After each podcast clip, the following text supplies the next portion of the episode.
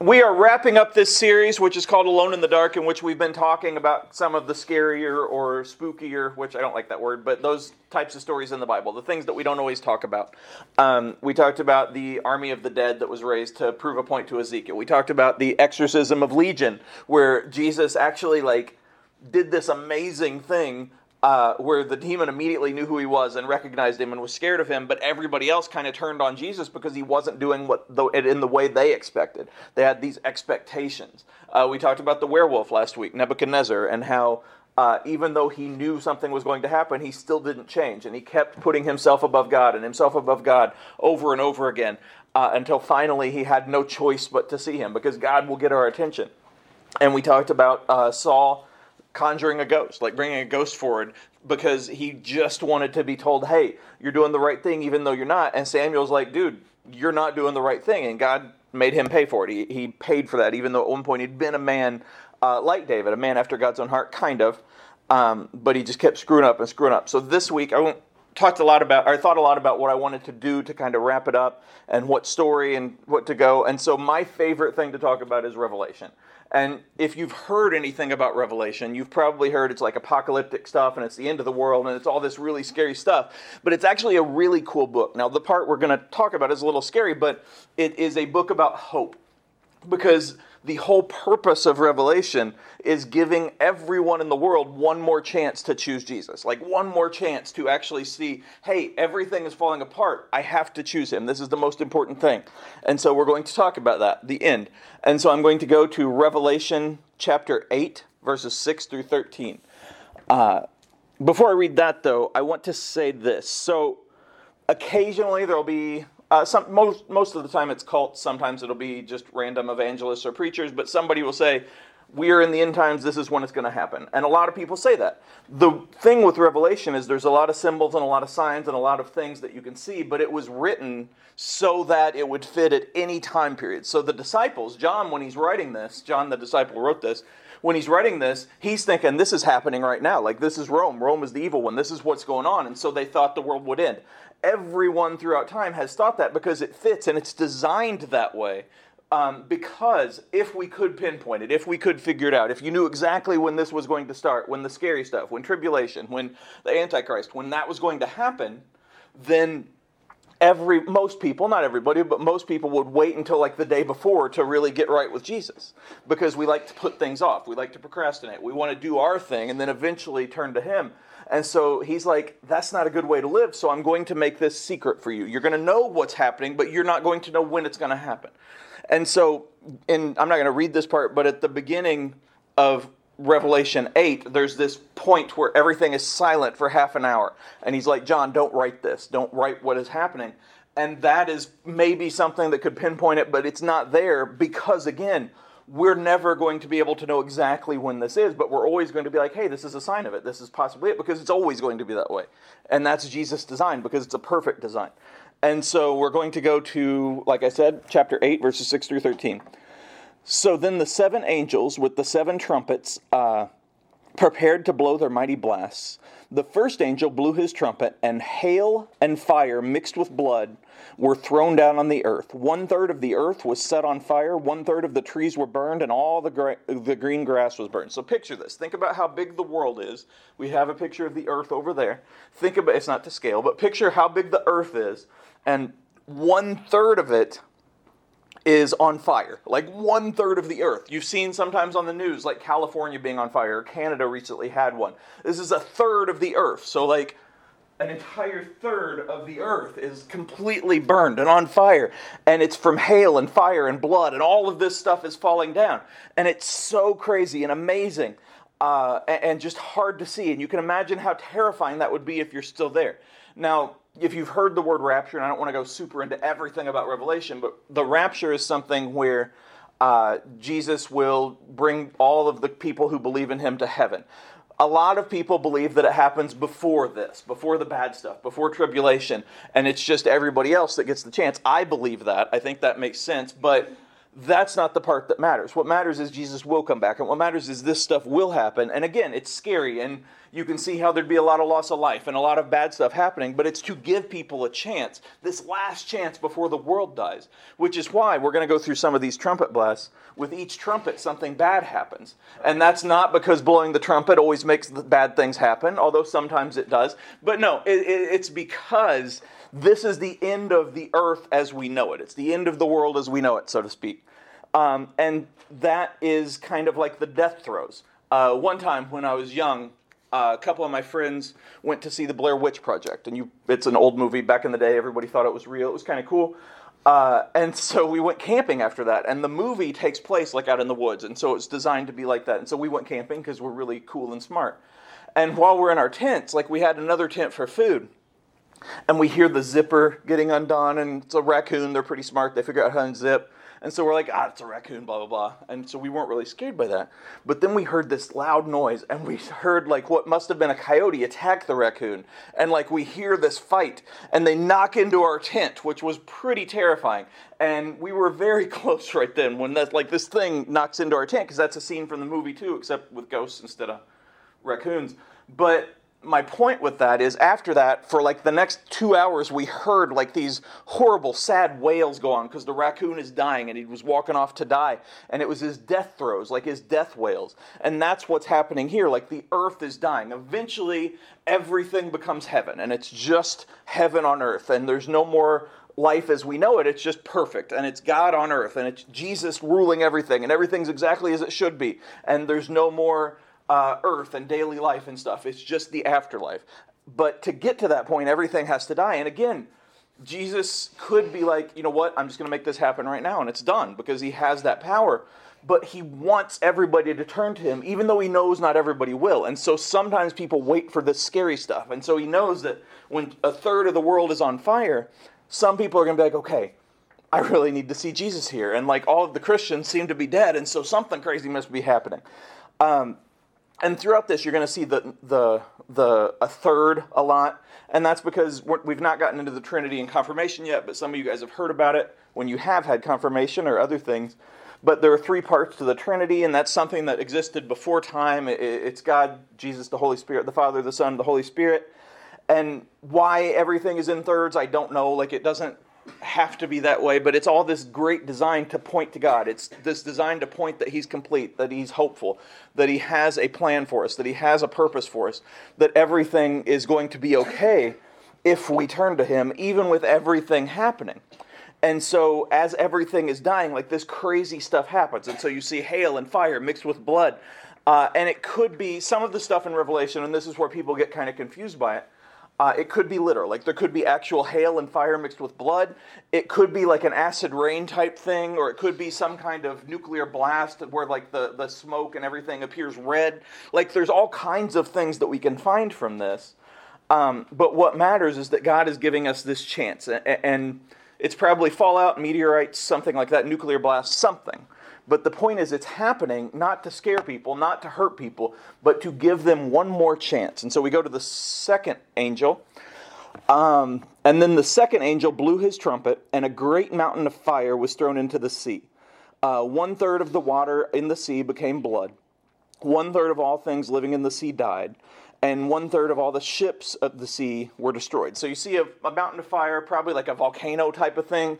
One of the things to remember too, as I'm going through this and as you read Revelation, uh, John existed in like the before 100 AD. So like he was with Jesus in around the 20s and 30s AD, like a long, long time ago. He wrote this in about 95 or so.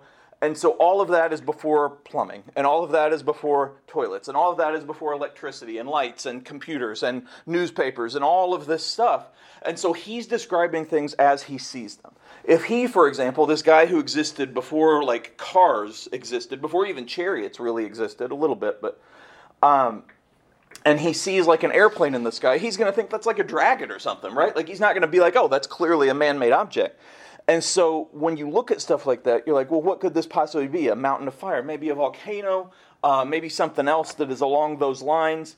Um, but it's a third of the sea becomes blood. So if a third of sea life dies and a third of ships explode or whatever happens from the volcano or the nuclear blast that happened, uh, then obviously a lot of sea life is going to die, and obviously there's going to be a lot of blood everywhere. Uh, it could have been oil, it could have been all kinds of things that he saw.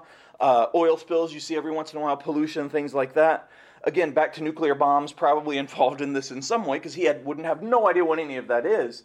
But the point again is the trumpet happened and this bad stuff happens. And, and it's easy to look at this, and the point of this series is kind of to talk about the scary stuff. It's easy to look at this and be like, well, that's scary. Like, why would God do this? He is allowing this stuff to happen, again, so that we will have one more chance. Now, hopefully, everybody here and hopefully everybody you know will have turned to Him and, and gone on to heaven or, or knows the right way to live, but there are always people who won't. And so you keep going and you keep going. Uh, and and it's actually this hopeful thing because it's this plan it's this perfect plan from beginning to end that he knows we have this chance he knows that we have this hope uh, and so we go to the next part and this is the third angel blows his trumpet and a great star fell from the sky burning like a torch it fell on one third of the rivers and on the springs of water the name of the star was bitterness or worm, wormwood uh, it made one third of the water bitter, and many people died from drinking the bitter water. So, this could be something like a meteorite falling from the sky. It could be an asteroid of some sort. It could be uh, an unexploded nuclear bomb or the end of the bomb. It could be a satellite falling from the sky because of an EMP blast or something. Like, there's all kinds of things that it, it could be. Uh, and so John sees this thing falling from the sky, and so obviously he thinks it's a star because he has no idea what satellites are, and he has no idea what bombs are, he has no idea what planes are. Um, and so he wouldn't have a great astronomy knowledge either. Um, most people will tell you that the reason the dinosaurs died is because an asteroid built the Earth. So in the final days, it makes sense that if an asteroid hits the Earth, like bad things are going to happen around us, and there's going to be a lot of stuff going on. Uh, if a nuclear war breaks out, there are going to be bombs falling, there are going to be satellites falling, there are going to be a lot of bad stuff happening. And so the point again is the disruption in the sea life and the disruption in things that people see and the scariness uh, and debris from space would have radiation, and all of this stuff is happening. And again, I get how this can appear to be scary, and I get how you're saying you might be thinking, again, why would God do this? Why wouldn't He just show up and say, hey, everybody, turn to me? Because it's about love, and it's about your heart, and it's about choosing Him, and it's about knowing that it's the right thing, not being scared into it. Anytime you make a choice based on fear, it's not something that lasts for long. People that go to church just because they're scared or because they're forced to, that's not a lifelong relationship. You have to truly want want it. Uh, your your parents can force you to go to church all the time, and they can make you go to everything. But unless you actually choose it, that's not going to last past when you move out of your parents' house. Like you have to actually choose it, and you have to actually think it through, and you have to actually want it. And so this is happening again because the world is dying, and he knows that the world was limited because from the beginning he knew that the plan was for everyone who loved him, everyone who chose him, everyone who who would be able to be with Jesus would have this perfection uh, of reality, this heavenly experience where everything is heaven forever and you have no more births and no more deaths because everything is just over, because it's this limited time, because for humans, everything has a beginning and an end. For God, it doesn't. But, but so he knows this is going to happen because it's corrupt and the earth is old and eventually it's going to die. In just science terms, you've probably heard eventually, like millions and years from now, the sun is going to expand and explode and take out the solar system. Uh, so he knows this is going to happen because he knows how the world works and he knows how science works and how physics works. And so he want, he's like, I'm going to make good come from this. I'm going to let people see this, but they're going to know that there's an overall plan and they're going to know they have a place to go. They're going to know that it's never too late as long as they're alive, as long as they have this last chance. And so that's why this stuff is happening. It's not God punishing us. It's not God hating us. It's not God being angry. It's Him saying, hey, this bad stuff is going to happen. So I'm giving you more time. I'm holding on until you have this last chance to choose. Uh, going to the next part here. Then the fourth angel blew his trumpet, and one third of the sun was struck, and one third of the moon, and one third of the stars, and they became dark, and one third of the day was dark, and also one third of the night. So again, this could be uh, some kind of major eclipse. It could be something, nuclear weapons kind of explain a lot of this, because if there was a nuclear war, uh, then there's going to be all of this fallout dust that blocks out the sun. And so if you have bombs falling, then we're not going to be able to see the sun anymore. Um, one, that's one of the things from nuclear war that actually kills people. It's not necessarily the radiation that'll get the people closest and that'll get people over a long time but it's what happens to the weather and what happens to the world and it's what happens to the sky and you stop being able to see. And so it appears dark and it appears scary and it's all of this stuff that if you look at it, you're like, well, God didn't make nuclear weapons. Like, this is people. He knows what we're going to do. Like, He knows who we are, and He knows how we go towards evil, and He knows how we go towards bad, and He knows how we mess up and what our nature is. And yet, He still loves us. He could have said, guys, you're making these bombs and you're killing people for no reason. You're killing people in my name for no reason, but you're done. And He could have said that. He could have been like, everybody that's Christian now, that's it. We're stopping here. But instead, he's like, okay, this is happening, and I know how humans are going to do it, and I know this is going to go, but I'm going to give them this chance. John, you're going to write about this, and they're not going to know when it is because I, I, want them to be able to choose by their hearts. But you're going to give get this chance to finally see there's only one way to be. You either go with Jesus or you don't. And so uh, that is what is happening, and that's why all of this is happening. The end of Revelation here, or the end of this chapter, sorry. Then I looked and I heard a single eagle crying loudly as it flew through the air Tear, tear, tear to all who belong to this world because of what will happen with the last three angels blow their trumpets. And I'm not going to read into that because we're not going to go through all of Revelation. But as you go through, like a lot of bad stuff happens. And this actually was not the scariest stuff that happens. After this is when it gets really bad. And so that's why a lot of people are like, well, the rapture is going to happen. And I'm going to be safe. And maybe. But even if it's not, it's not going to be in vain. Like, even if our lives get hard, sometimes we get so comfortable. And we talk sometimes about, like, man, it's hard to be a Christian now, or it's hard to really worship, and ever, the society's changed. And sure, things are different. But when this was being written, when John is writing this, when he's with Jesus walking around and talking, when Jesus is on earth, uh, it's illegal to worship him. And so people are dying for worshiping him. All of the disciples, except John, died for their faith. And so, this whole church being a, a, thing that everybody goes to on Sundays and, and kind of worships and sings and has potlucks, that's still fairly new in history. And so, we kind of think, well, this is comfortable and this is how it is and this is how it's going to be. It may go back to a hard thing. And, and so, it's not about the comfort and it's not about that. It's about knowing, hey, no matter what happens, God has me. And no matter what happens, He loves me. And no matter what happens, I have a chance to choose Him, to follow Him, to love Him. This whole series is not just about, hey, it's almost Halloween, let's talk about scary stuff. But it's about the fact that no matter what we do, no matter what we see, there's something we can learn from because God has a plan through all of it even if it doesn't make much sense, even if it's scary, even if it's hard, even if it's an ending, even if it's the uh, death, like all of this stuff. It's not saying, hey, I'm going to be so happy when I die or when somebody else dies or when I lose someone or when the world ends. Like, I'm not saying that.